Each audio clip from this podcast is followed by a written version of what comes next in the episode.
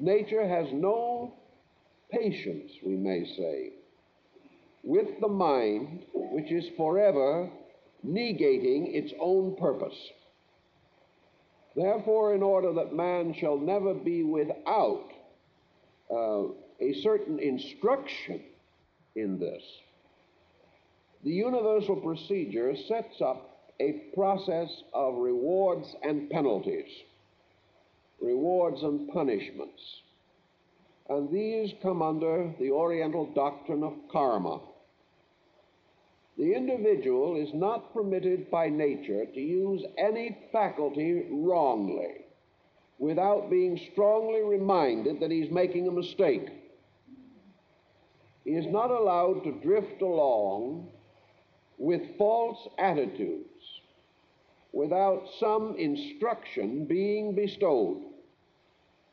And nature and its own mind has so cunningly devised this entire panorama of existence that the negative consequences of thought and action are inherent in the processes themselves, so that wrong thinking penalizes the individual.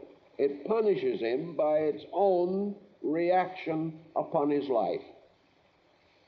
Any form of mental or emotional energy which is misused will produce trouble for the person who misuses it. And on a large collective level, collective mental and emotional errors will produce collective disaster.